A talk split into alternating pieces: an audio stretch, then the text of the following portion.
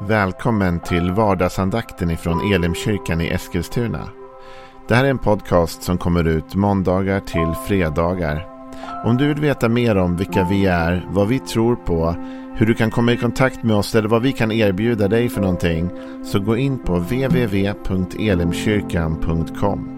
Får jättegärna gå in och likea vår Facebook-sida. Det är facebook.com elimeskilstuna. Eller så söker du upp oss på YouTube och då söker du på Elimkyrkan Eskilstuna. Vi vill jättegärna komma i kontakt med dig.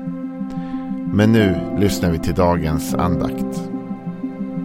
Den här veckan så eh, samtalar vi om favör här på vardagsandakten. Favör, det kan ju tyckas vara ett märkligt ord. Men det handlar egentligen om att Gud ger oss en fördel en oförtjänt fördel kan man säga. Och ur det perspektivet så är favör och nåd väldigt tätt sammankopplat. För nåden är också oförtjänt.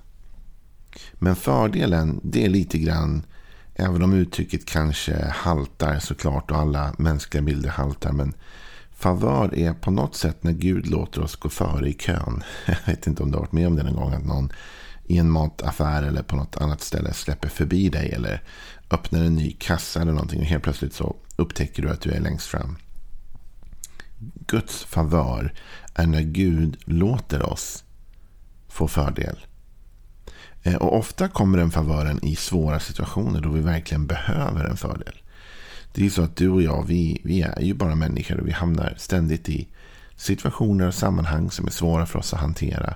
Men Gud vet vad vi behöver och han vet när vi behöver det.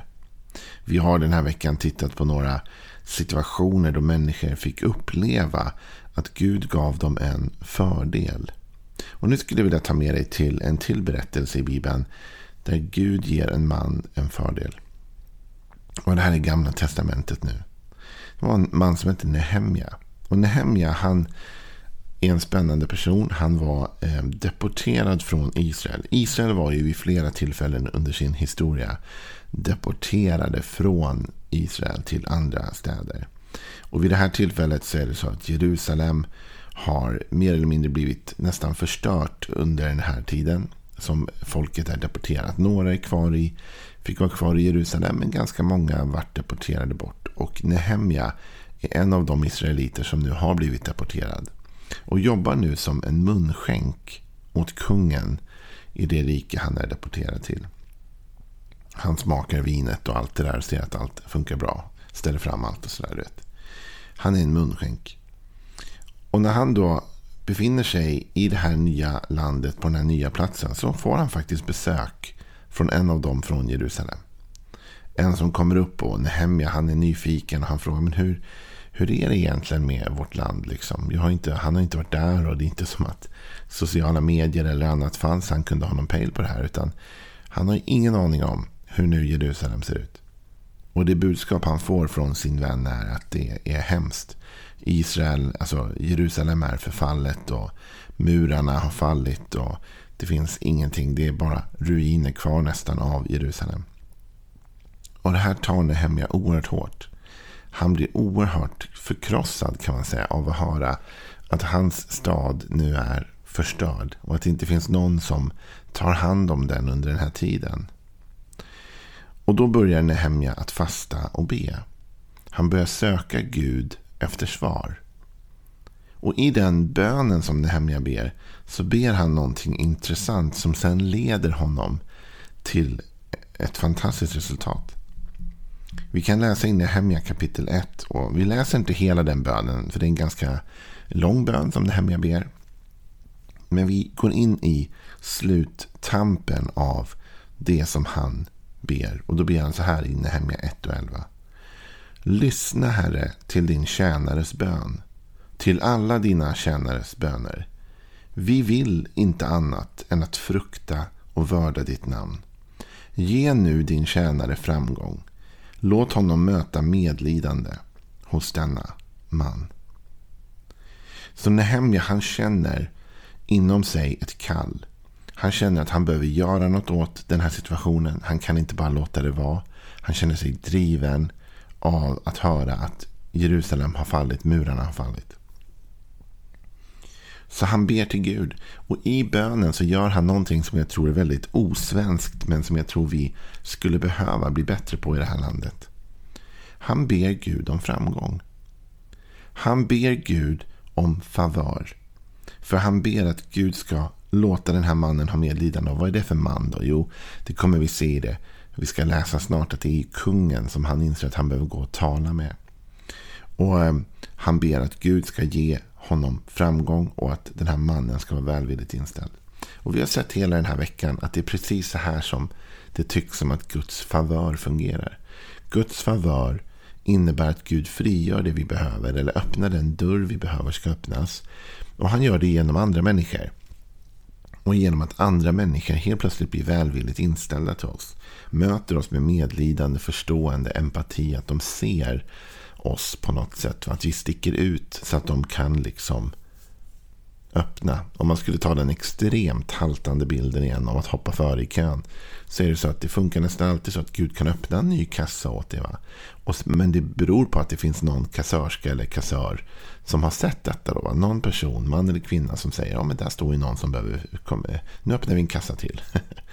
så det går igenom människor den här favören. Va? Gud låter oss få favör hos människor som kan öppna dörrar åt oss eller frigöra resurser åt oss. Eller vad det nu kan vara. Men det här med att våga be om det.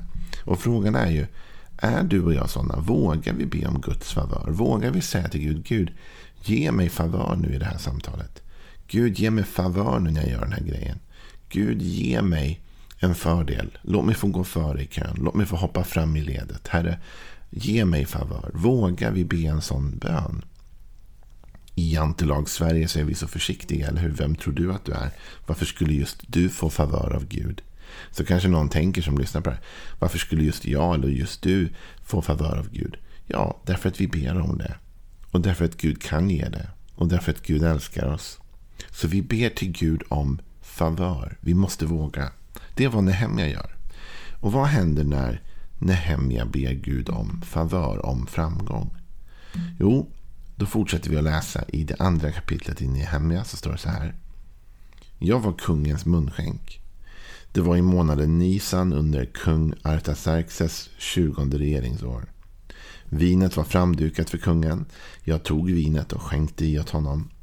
Kungen hade aldrig förr sett mig nedstämd. Men nu frågar han mig. Varför ser du så ledsen ut? Sjuk är du ju inte. Det måste vara något som tynger dig.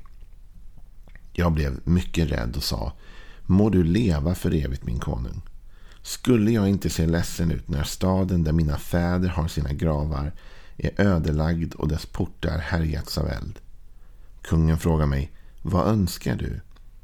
Då bad jag till himmelens Gud och svarade, om det behagar dig, min konung, och om din tjänare äger din ynnest, så låt mig få fara till Juda, till, din stad, till den stad där mina fäder har sina gravar, för att bygga upp den igen.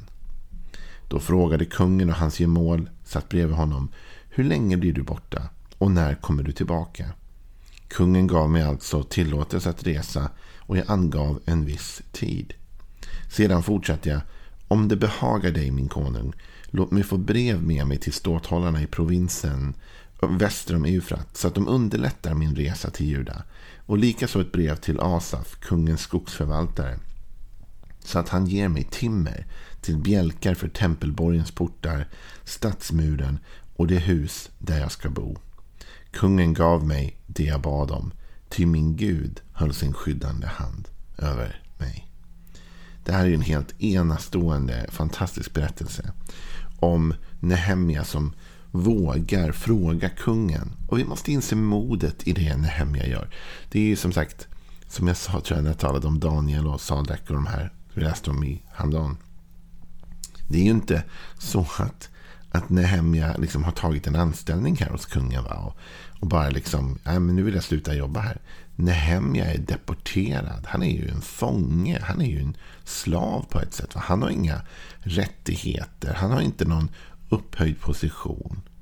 Han tjänar kungen liksom. Däremot verkar han göra det bra. Och det är någonting jag vill säga om det här med favör också. Att favör, det innebär inte att du och jag är ursäktade från att göra ett bra jobb.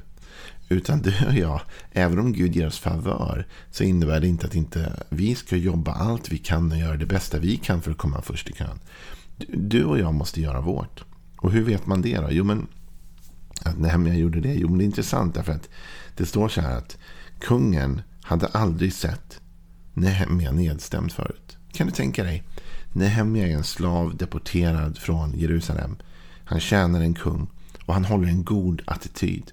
Så viktigt va? Till och med i en sån svår situation där han är. Han är inte där av egen vilja. Han är inte där för att han vill göra det. Han drivs inte av någon passion för att vara munskänk åt kungen. Men han gör det med en god attityd. Han är en god arbetare. Han gör sitt jobb. Han visar välvilja. Och då ber han sen kungen om favör. Och det som är intressant är att när kungen frågar honom vad han vill så står det faktiskt då bad jag till himmelens Gud. Det kan inte ha varit en lång bön. Den måste ha gått väldigt fort eftersom han svarar sen. Men någonstans ändå. Innan han kommer till kungen så ber han om favör hos kungen. Och i samtalet med kungen så ber han till Gud. Han är i kontakt med Gud. Och han, och, och han ber kungen att han ska få göra någonting som känns helt otänkbart. Lämna sin position som munskänk, slav. Åka tillbaka till Jerusalem. Bygga upp Jerusalem och komma tillbaka igen. Eh, och inte nog med det. Utan han fortsätter och säger så här. Okej, okay, men om du nu ger mig favör. Låt mig också få med mig allt virke jag behöver. För att kunna bygga upp stadsmuren igen. Det måste ha varit ganska mycket. Och inte bara det. Han nöjer sig inte. Utan säger. Allt virke jag behöver till porten, till stadsmuren. Och till det hus där jag själv ska bo. Så han ber att kungen också ska stå för det boende som han kommer behöva under den här tiden. Och kungen går med på allt detta. Men det finns någonting intressant i det. Eh, att Gud då genom kungen frigör alla resurser. Det här har vi sagt hela veckan. Så funkar favören på något sätt. Att Gud kan ge dig det du behöver när du behöver det. Och han gör det genom att göra människor liksom öppna för dig. Va? Att göra människor, att de har empati för dig, medkänsla med dig, att de ser dig, att de ger dig en break på något sätt. Men det är, ändå, det är ändå intressant att den här favören då som Gud kan ge dig och mig den undantar inte det hårda arbetet som jag sa. Den undantar inte vår insats i att försöka göra det bästa vi kan av allt det vi har. Och det andra är att den får aldrig ge oss en kaxig attityd. Jag tycker det är fantastiskt när vi läser den här texten av Nehemja. Att han håller en sån ödmjuk attityd gentemot kungen hela tiden. Om det behagar dig, om jag har din ynnest. Han tar inget för givet. Han är inte dryg. Han är inte överlägsen. Utan han är vänlig emot kungen. Och jag tror du och jag, när Gud ger oss favörer i livet och låter oss gå före i kön, så att säga. Så är det oerhört viktigt att vi håller en god attityd. Att vi inte är jobbiga mot människor. Att vi inte tar en, en, en liksom nonchalant eller dryg attityd av att vi har, jag har minsann Guds favör. Nej, nej. Se till att ta Nehemja som ditt föredöme. Att om du lever i Guds favör, då ska du leva ödmjukt i Guds favör. Du ska veta att det här som jag nu är med om, det är jag inte med om därför att jag är så duktig eller bra. Utan det jag är med om här, det är jag med om därför att Gud har låtit favör vila över mitt liv. Och det är då som liksom det verkligen kan öppna sig dörrar. Det är då Gud verkligen kan ge oss det vi drömmer om. Och återigen ser du att, Jesaja, att Nehemja här, Nehemja drivs av en passion att tjäna Gud. Att få bygga upp Jerusalem igen. Att få bygga upp den staden igen. Eh, och när du och jag börjar leva för Gud på det sättet, när vår passion blir att tjäna Gud, då kommer vi uppleva också hur liksom favör kommer mer och mer. Om vi tjänar oss själva så kommer vi till slut märka att favör försvinner. Men om vi lever för Gud och vi har vår, vår längtan, vår passion, vår dröm är att tjäna honom, då kommer vi upptäcka att dörrar öppnas för oss och vägar öppnas för oss som vi trodde var stängda eller omöjliga. Men Gud ger oss favör. Så idag skulle jag vilja utmana dig att våga be Gud om framgång och favör.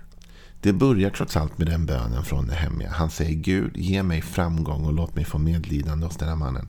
Så jag skulle vilja säga till dig idag, våga be Gud om favör. Jag vet inte vilka möten du går in i, jag vet inte vad du längtar efter, vad du står inför. Liksom, men Gud kan ge dig favör. Han kan låta dig få det där jobbet. Han kan låta dig få det där gigget eller filmen eller vad det nu är du håller på. Han kan låta dig gå före i kön och få det som han har tänkt att du ska ha. Men du och jag måste våga be och säga Gud, Ge mig framgång och ge mig av din favör idag. Ha en riktigt välsignad onsdag. Imorgon fortsätter vi igen och tala om favör. Och ikväll 19.00 är du välkommen att vara med.